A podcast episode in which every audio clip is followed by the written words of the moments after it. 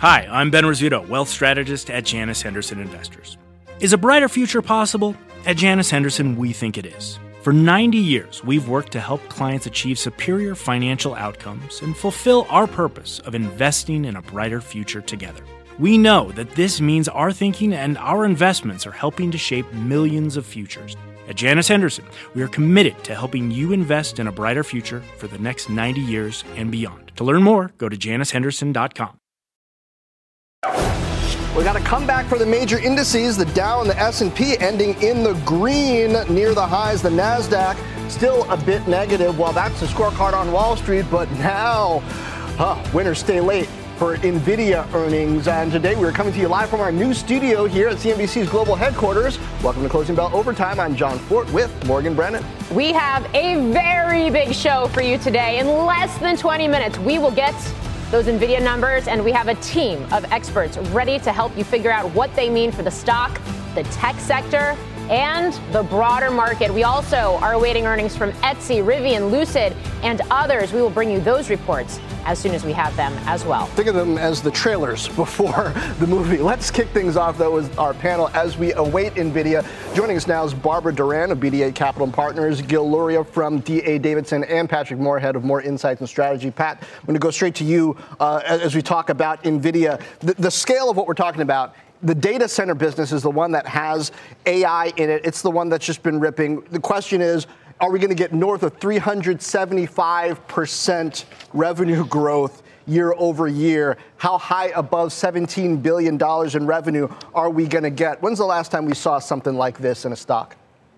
I mean, it's been a long time. Let's go back to dot com era when Cisco was the greatest appreciating stock uh, out there. And but no, this is this is somewhat unprecedented given the amount of it. I do believe that Nvidia is going to uh, beat expectations, but the question is, will, will it be enough on the data center side to satisfy investors? Probably not, because the expectations are just so high. Hmm.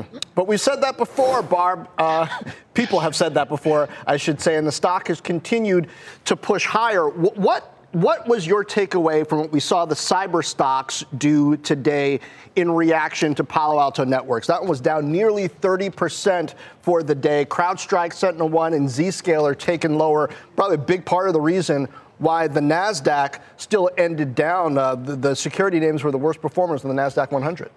Right. Well, I think Palo Alto is considered the leader in cybersecurity, you know, for many good reasons. So when they they blew up, basically, I mean, they cut their guidance severely. It wasn't just a percentage or two.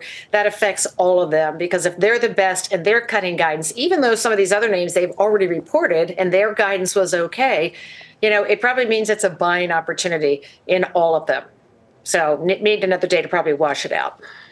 Okay. Gil, want to get your thoughts, what you're watching for NVIDIA as we do await those results. Uh, and as we have seen those shares sell off a little bit here starting the week ahead ahead of these earnings, given the fact that we do have expectations so built into this name?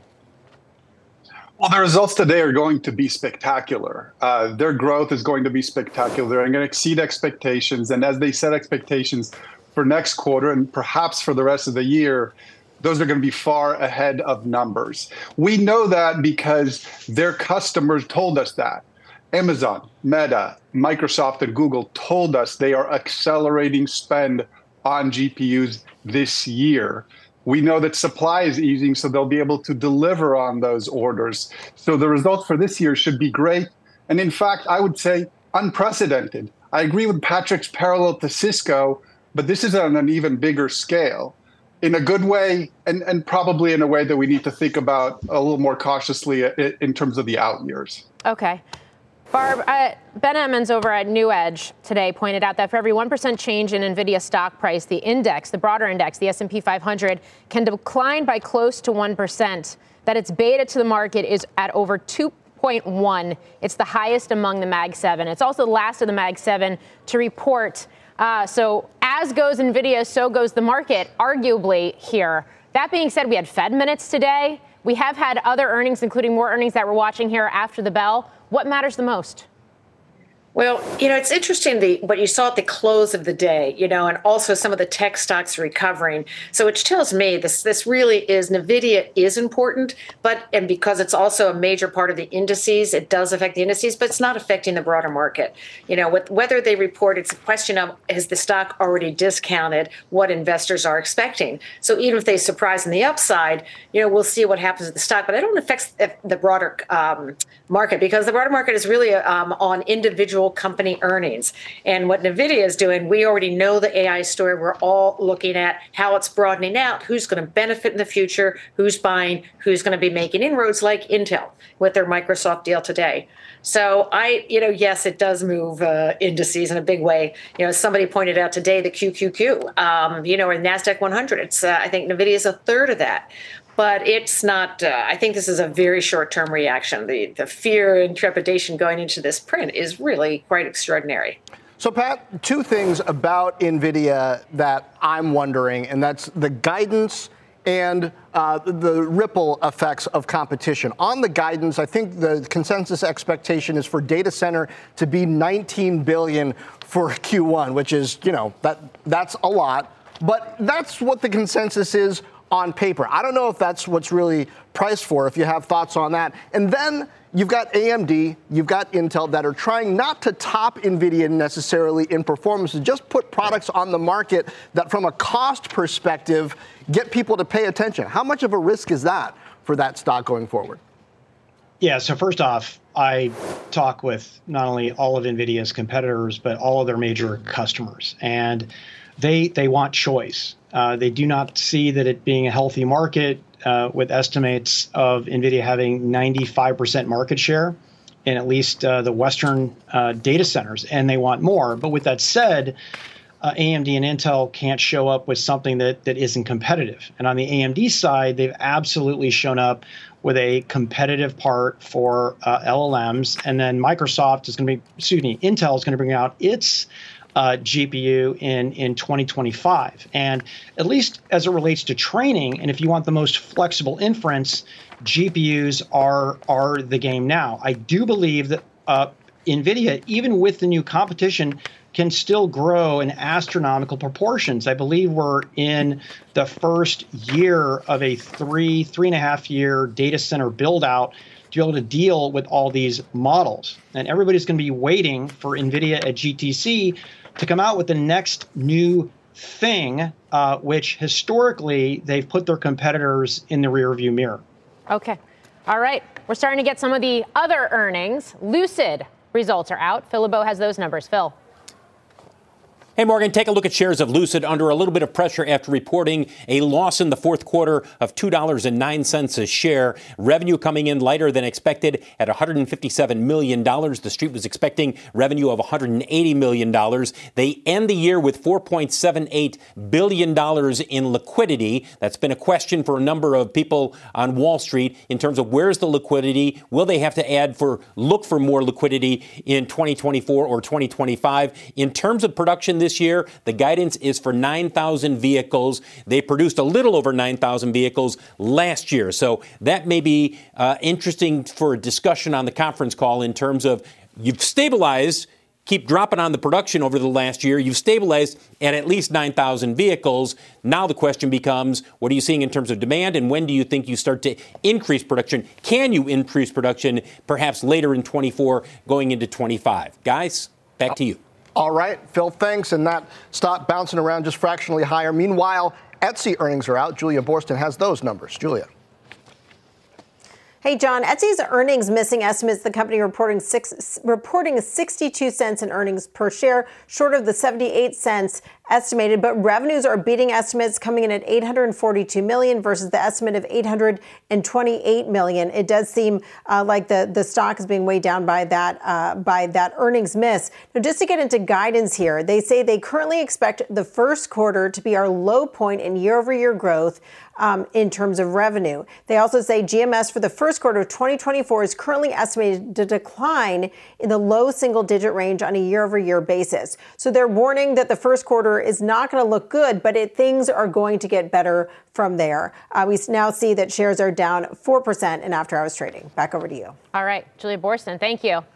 Barbara, I'm going to go back to you. I'm going to start with Etsy, although we could probably talk about Lucid, Lucid too, as we await Rivian earnings and uh, and what these proxies mean for the overall EV market. But with with Etsy, when I see a miss on earnings despite revenue uh, topping estimates here, I, I got to wonder if we're starting to see some impact from things like the Red Sea diversions and supply chain and transportation issues that we've been talking about, but up until now, we haven't seen impact from.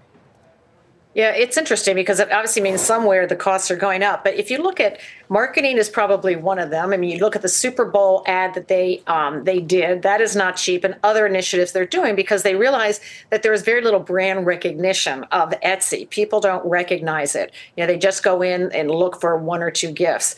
So you've got also initiatives. They've got to improve their search function, so they're working on that, and that can be expensive in terms of the technological improvements.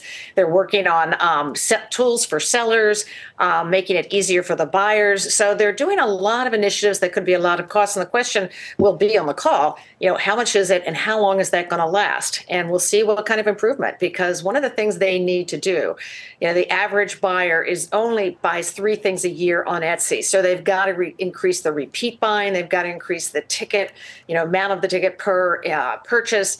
And it's a tough road to hoe. So we will see what uh, what they say, and also their gift initiatives. That's a big one that they're trying to get people to think of Etsy as a place to go for gifts. All right. Barb, thank you. Great to have you as always. And uh, Pat and Gil, we'll see you again in just a bit. Meanwhile, Rivian earnings are out. Phil LeBeau has those numbers as well. Phil.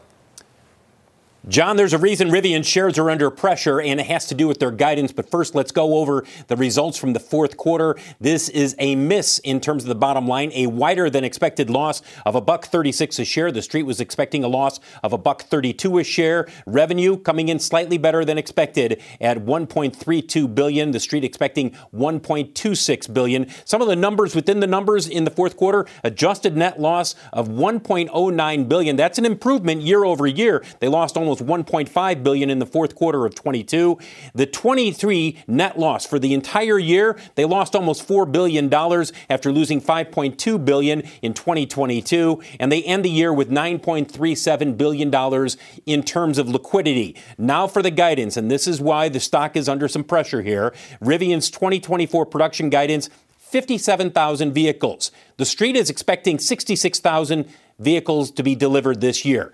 Do the math there. They only produced a little over 57,000 in 2023. Now they're saying they expect to produce 20, uh, 57,000 in 24. Look, they've got some lumpy cadence in terms of production and some switchovers with the plant in central Illinois, but that number is weaker than the street was expecting. Adjusted uh, EBIT loss guidance of $2.7 billion, capex 1.75, and they expect a modest gross profit by the fourth quarter. Again, a miss in terms of a wider than expected loss in the fourth quarter for Rivian. Guys, back to you. All right, Phil LeBeau, thank you.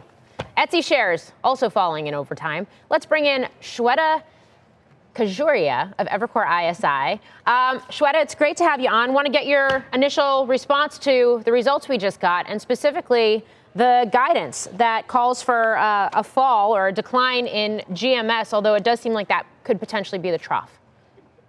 Yeah, well, first of all, thanks for having me. My initial reaction is that it is negative. In our preview, we called out we were expecting a beat, and investors were expecting a beat in the quarter, but really it was all eyes were on the guidance and especially the full year guide. And that came in below expectations. Now, the biggest question is is the full year guide actually believable? Uh, this management team has a lot of credibility. They're very well uh, regarded, so they likely will execute upon their guidance, but it's calling for first quarter being the lowest growth rate quarter and then improving through the year even if we if, even if we put those numbers in based on their guide, street estimates should will most likely uh, be coming down uh, with full year GMS at down, call it low single digit percentage, and revenue growth faster than that because they've also guided for take rates. The biggest question into the quarter was also around take rates, whether there's going to be an announcement that Etsy is raising its take rates, and so far I have not seen it. So there will be some questions on the call about that. Uh, also about Elliott Management's uh, involvement now that Mark has a board seat, and also about what um, uh, how the level of confidence they have in their marketing spend because they're seeing a lot of competitive um, uh, dynamics with uh, the Asian um, uh, e-commerce platform. So a, a lot to unpack it during the call. All right, and you've given us a good uh, packing list to know where to put it. Uh, Shweta, thank you. Shweta Khajuria. Uh, we are just minutes away from the moment the market's been waiting for. That's NVIDIA's earnings. Up next, our all star panel is standing by to bring you instant analysis as soon as those numbers hit the tape. Don't go anywhere. Overtime's back in two.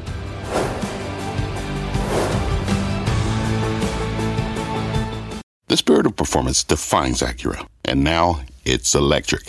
Introducing the all electric ZDX, Acura's most powerful SUV yet.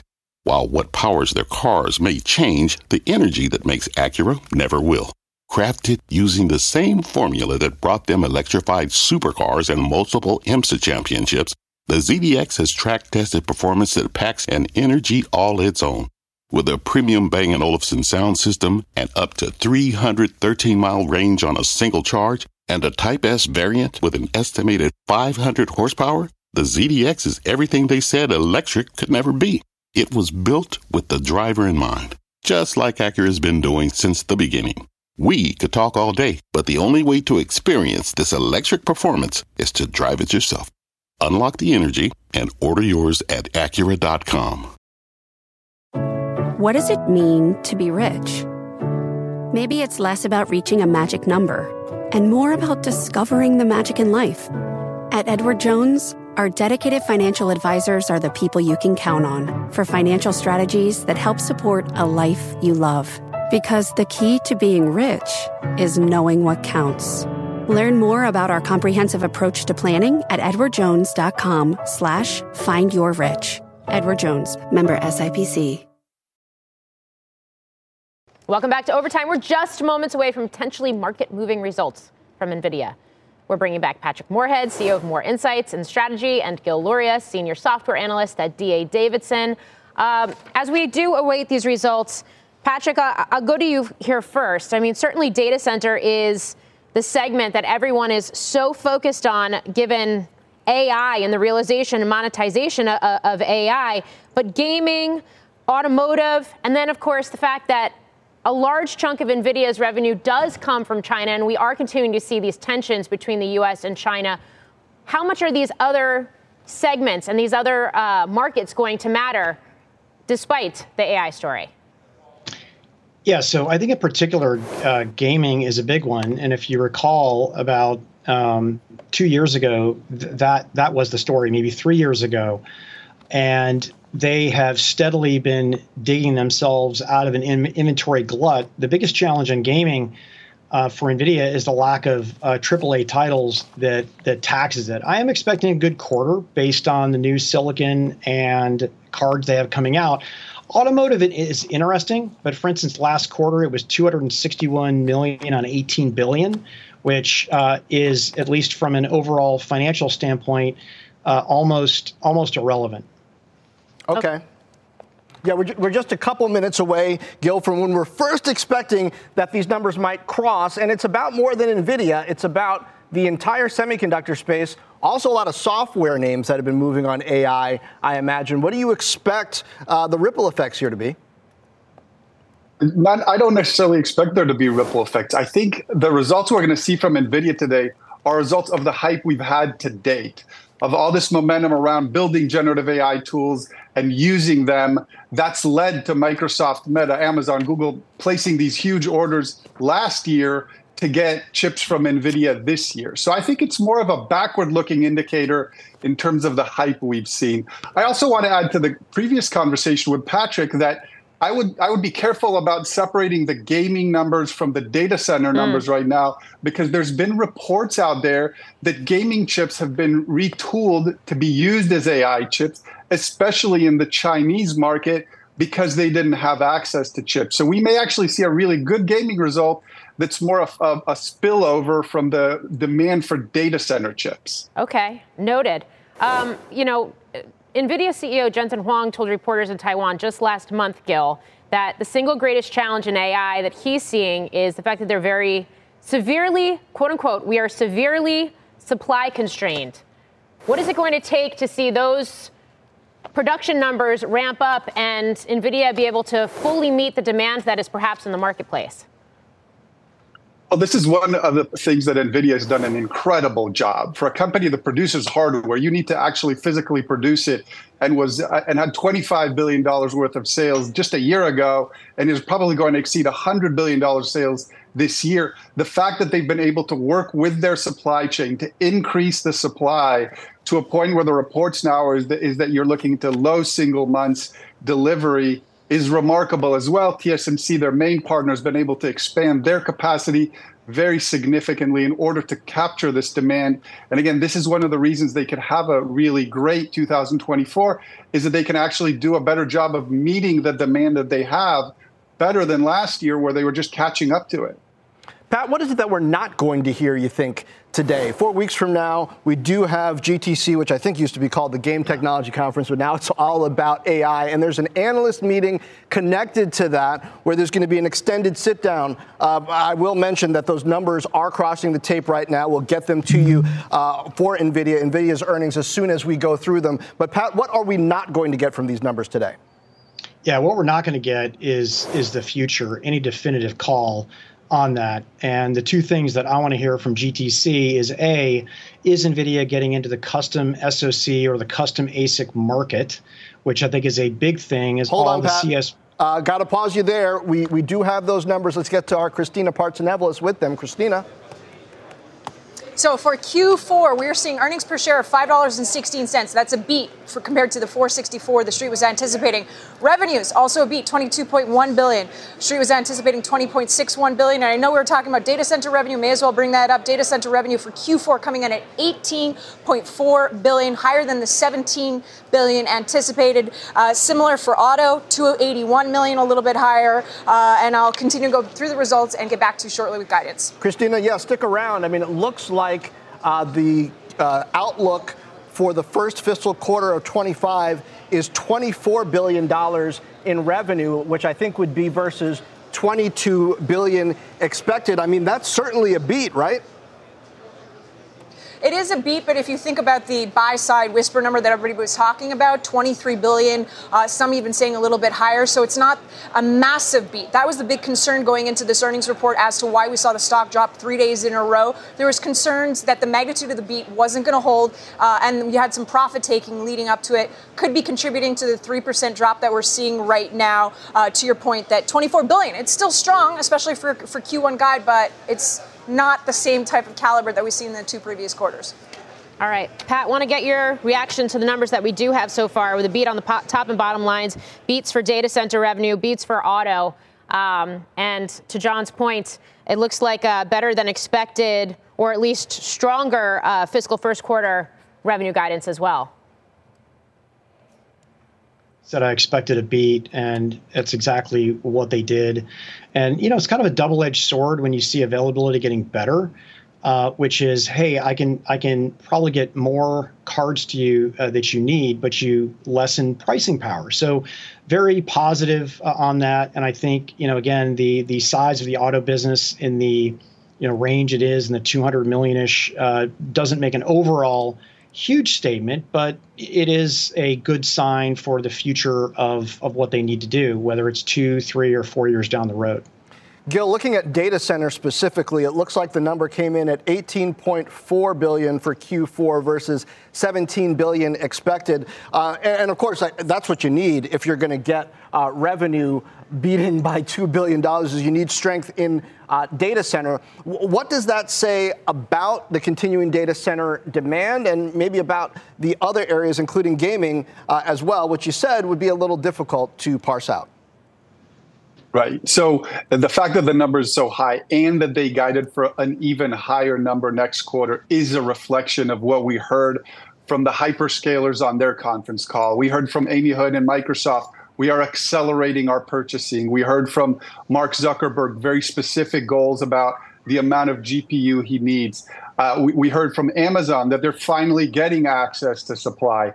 So that demand is still ramping through the year, and that's reflected in these numbers. I would just say Christina did a very good job reporting that the whisper number on the buy side was so much higher than the consensus number that if they, that because they didn't quite get to that number, maybe the stock isn't doesn't isn't showing the upside that it would ordinarily with this kind of result. All right, we're going to go back to Christina. We're not going back to Christina. Uh, Pat, I- I'm going to go to you here because just looking at first quarter fiscal 2025 uh, outlook here, in terms of margins, GAAP and non GAAP gross margins expected to be 76.3 between 76.3 and then 77 percent, uh, respectively, plus or minus 50 basis points. I guess walk me through the importance of gross margins as we do look to uh, another year for this company where the expectations have been so strong and where, interestingly, the stock is now trading up about 1%.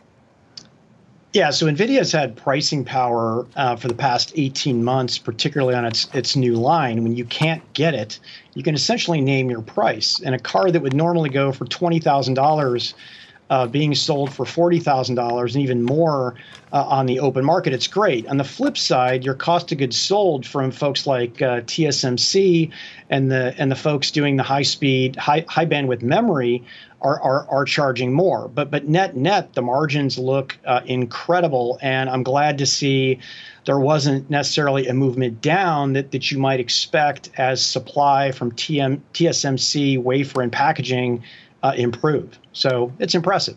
Gil, in a way, it's remarkable that uh, the move that we've seen in Nvidia thus far, you know, was uh, initially lower. Now it's fractionally higher, and of course, you've got to wait for the conference call for all kinds of color. Uh, executives will have a lot to say as the afternoon commences. But this is a stock that the options market was expecting to have a dramatic move, and so in a way, Gil, it seems like uh, modest moves based on these strong numbers might be a win for Nvidia. Yes. And I would say that as we start looking towards the conference call, what we're really going to be listening for is commentary about 2025 and 2026. I'd say on the last conference call, uh, uh, Mr. Huang did a good job of talking about the vision of why he sees the cycle continuing for a couple more years, as Patrick reflected. I think there may be more of a need for him to be specific. Orders coming in for 2025, maybe levels of backlog.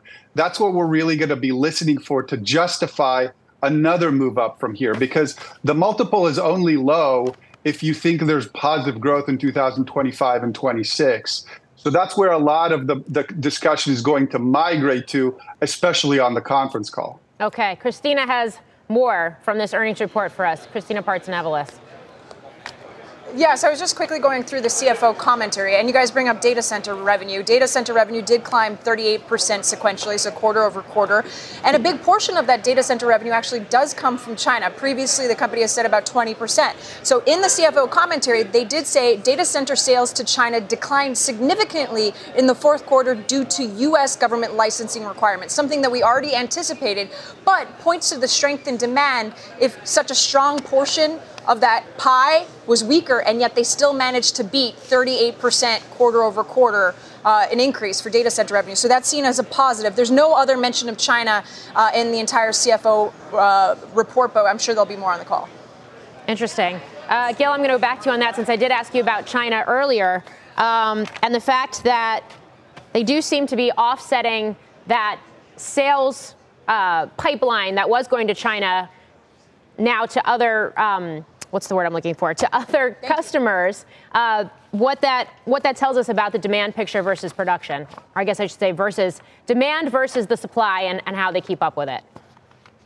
Well, that's right. There's more than enough demand right now, so so the fall, so the shortfall in China isn't as important. Longer term, the Chinese market is incredibly important, and there's a lot of dynamics at play. The fact that we are limiting chip sales to, to China is one of the reasons they're limiting sales of iPhone in government agencies. So we have to see that change. The Chinese aren't very happy about the fact that the government is making NVIDIA sell them inferior chips. Mm-hmm. That's not something Chinese want to hear. So again, I would look at sales to India, sales to Singapore, sales in gaming as being proxies for the, those chips still making it into China right now. Later on, there's going to be a solution that's acceptable to the US and the Chinese government. Right now, we're probably getting chips into China in an indirect fashion. Okay. Christina, Gil, and Patrick, thank you for joining us. Thank you. Up next, much more on NVIDIA's big report, what these numbers could mean for the mega caps and the broader tech sector in the months ahead. That's after this quick break. Overtime, we'll be right back.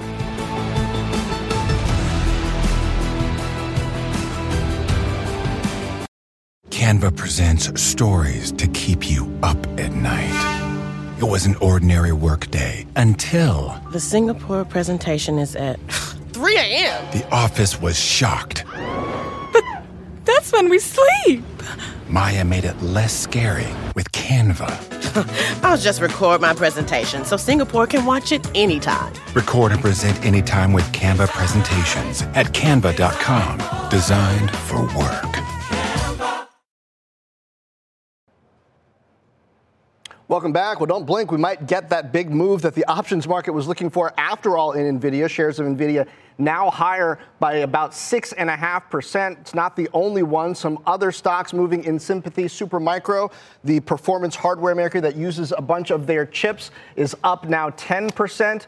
AMD up about 3. ARM Holdings up about 5. Joining us now to discuss NVIDIA and the ripple effects that we do seem to be getting, at least in overtime. Byron Deed, Deeter, partner at Bessemer Venture Partners. Byron, uh, welcome. Good to see you again. I was just talking to an entrepreneur today who's about to announce a Series C, which I think you might be involved in, where that money is going. And part of it is going to accelerator chips. Maybe that helps to explain how NVIDIA has managed to uh, beat these already high expectations.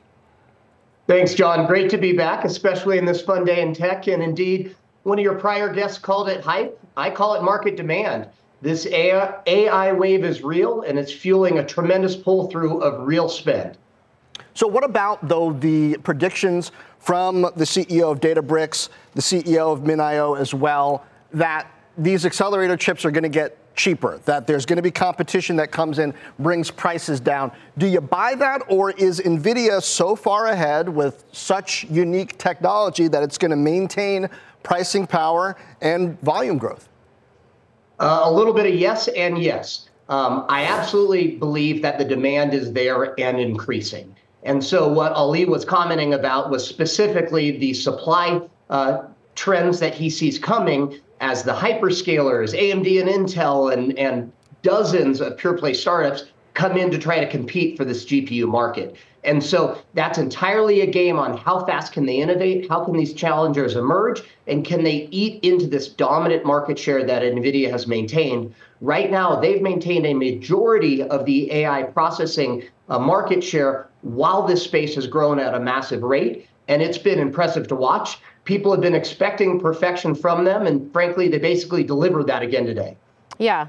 And I mean, just to, to feed off of what you just said, I mean, the fact that NVIDIA is up, but AMD is also up, Intel is also higher uh, in sympathy here. How much does that speak to how quickly this market is growing and outpacing, to your point, that the demand is outpacing the supply, and even as competitors do start to move to come online?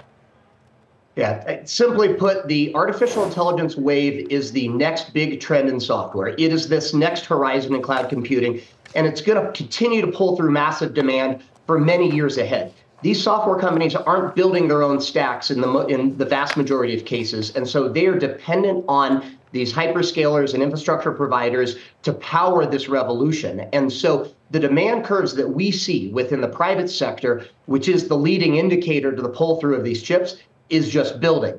The, the big question out there and what people are trying to anticipate is how will these new entrants come in and start to compete for delivery? And so that hardware battle is on, but I can tell you with very high confidence that this the iceberg under the surface that people can't yet see of software companies building in the public public markets, uh, private markets, soon be public markets, is unstoppable. There are hundreds of high quality venture backed companies that are emerging now that are starting to build up real scale. And Byron, that's what people often miss. It seems to me, when you're talking about a chip company, hardware companies, the moat that they have is often defined by software. And NVIDIA develops a lot of software. It's been investing in a lot of software companies. Uh, what, what might we hear from Jensen Huang uh, on the call and later tonight that explains how that moat continues to develop? Yeah, I mean, they're building moats in several ways. Software is certainly one, the raw chip capabilities is another, and frankly, their ecosystem is a third. You see them extremely active in venture investing themselves as they're getting these leading companies to bet on their stack um, as they scale up. And it's extremely clever. They're trying to take what is a short term market share game um, advantage with this supply shortage and turn that into long term sustainable competitive advantages. It's hard to do in hardware, but they're they're very strategic about how they're going after it, and frankly, they've got a pretty uh, compelling chance to pull this off because you see these dependencies starting to roll through into the software stack. So we talk about the picks and shovels. We talk about NVIDIA uh, as sort of the first player in the market and, and the first real major realizer of monetization of AI. We talk about some of the other names on the hardware side, like Supermicro, that have seen major moves in the public markets as well. When we start to shift over to software, especially as you talk about hundreds of players in the space on the private side, what are the names that are going to be the next big movers as this starts to transcend the monetization of this into the software side? Well, I, I, think there is that shortage of names to bet on in the public markets, which has created the scarcity effect also for stocks. But if you look one layer down, people are absolutely starting to focus on the private side and some of the big horizontal providers like a Canva that's integrated AI beautifully into their suite and is building scale. There's pure play vendors like a Perplexity that are horizontal going after Google's core search powered by AI. Uh, there are vertical AI companies like an EvenUp in Law or ServiceTitan and Field Automation that are rolling this in, and they're getting into hundreds of millions or billions of dollars of scale already.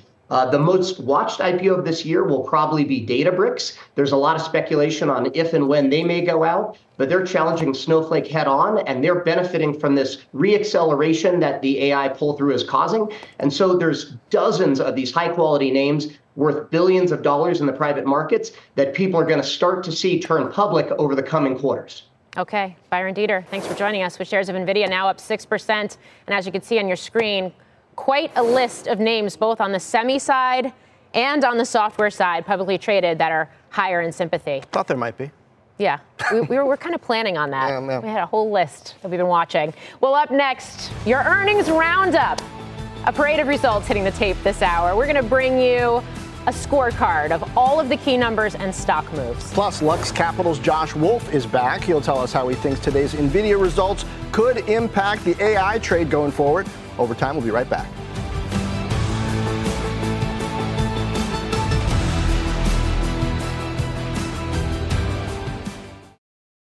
Welcome back. On the heels of that blockbuster NVIDIA report, let's take a look at some other key movers here in overtime. Shares of Rivian, well, they could use an accelerator. The company posting a larger than expected loss. Vehicle production guidance was softer than analysts expected. On the flip side, take a look at shares of Synopsys. Shares moving higher by about yeah, 3.5% after reporting a beat on earnings and revenue in line with estimates. Guidance coming in stronger than expected. But Morgan, it's really still all about NVIDIA this hour, isn't it? It sure is. And that is the big story of the hour. It's the big story of the afternoon of the day. NVIDIA shares still popping here on overtime. You can see that spike right there, up about 6%. Lux Capital's Josh Wolfe will tell us how he thinks this will impact the AI trade in a CNBC exclusive. That's coming up after the break. We'll be right back.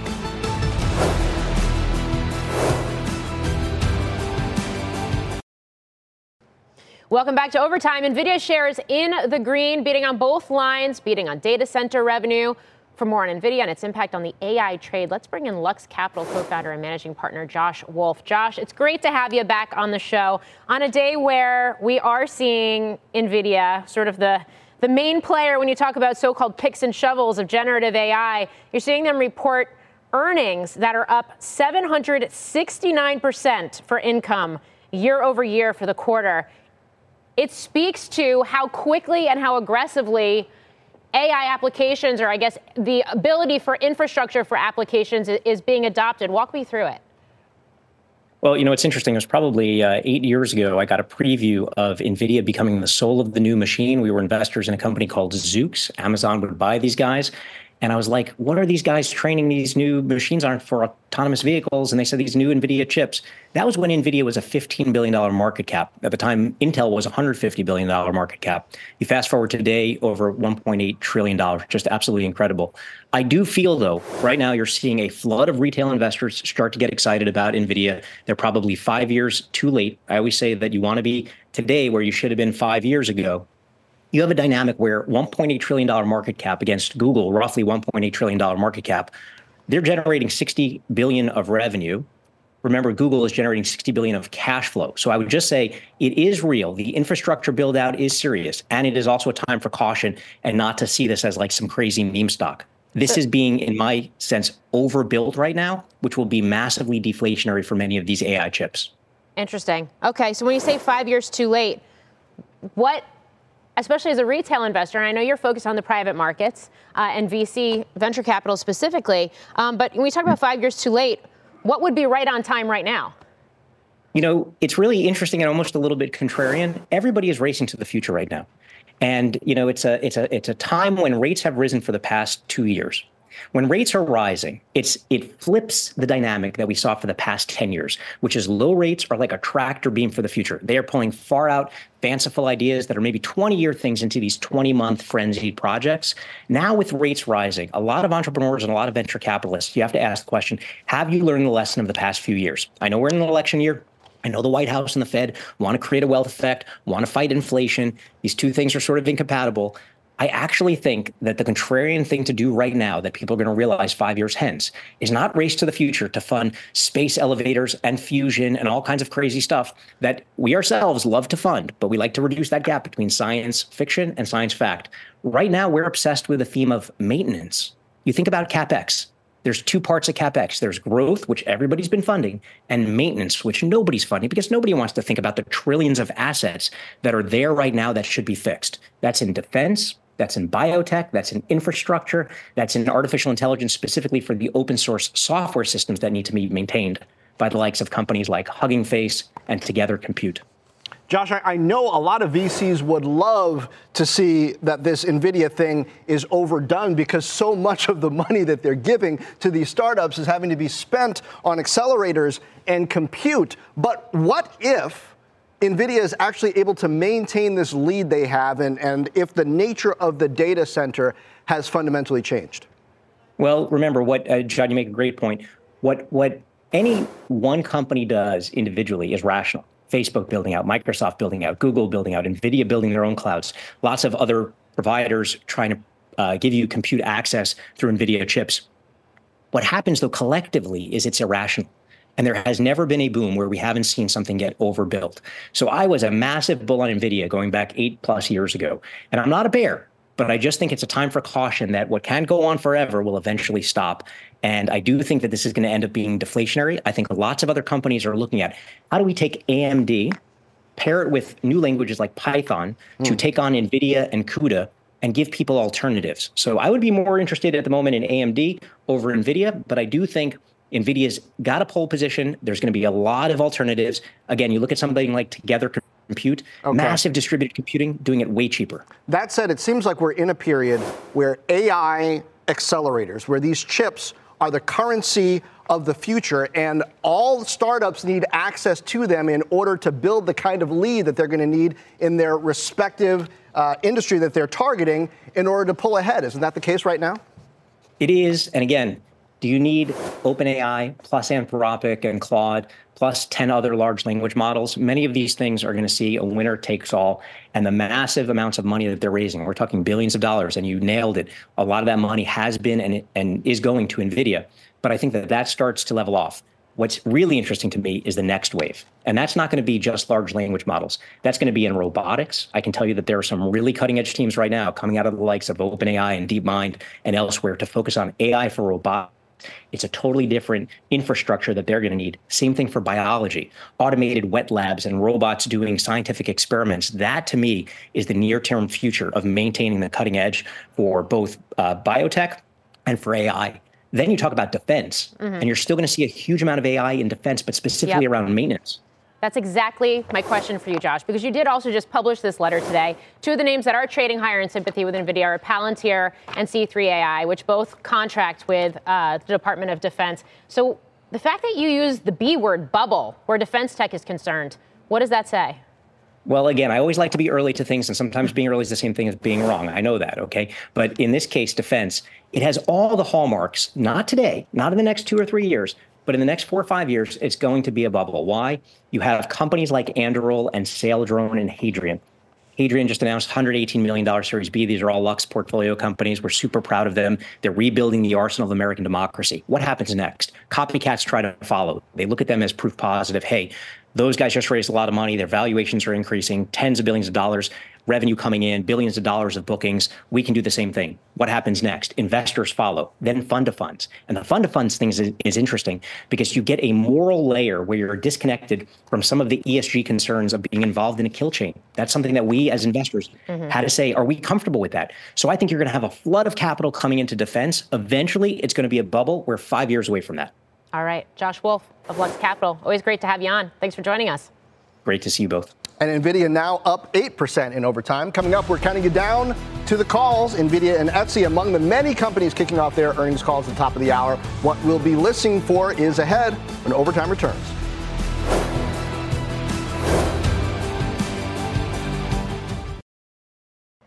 Welcome back to Overtime. NVIDIA, it's now up 9%. It is yeah, just moving 10. higher ahead of the call. Yeah. But believe it or not, we have now officially been saying Welcome back to Overtime for an entire year. Jon, you and I have been at the helm for the show for one year. Happy, happy anniversary, happy to my work husband and yeah, partner in crime. We talked about playing uh, time of your life and doing the, the dirty dancing thing, but we don't have enough time. We're, you know, that does it. Fast Money begins right now. I won't let my active psoriatic arthritis joint symptoms define me. Emerge as you. Tremfya guselkumab is proven to significantly reduce joint pain, stiffness, and swelling in adults with active psoriatic arthritis. Some patients even reported less fatigue as assessed by survey one week prior. Results may vary. Tremfya is taken by injection six times a year after two starter doses at week zero and four. Serious allergic reactions may occur. Tremfya may increase your risk of infections and lower your ability to fight them. Before treatment, your doctor should check you for infections and tuberculosis. Tell your doctor if you have an infection or symptoms of infection, including fever, sweats, chills, muscle aches, or cough. Tell your doctor if you had a vaccine or plan to. Emerge as you. Learn more about Tremfya, including important safety information, at tremfya.com or call 1 877 578 3527. See our ad in Food and Wine magazine. For patients prescribed Tremfya, cost support may be available.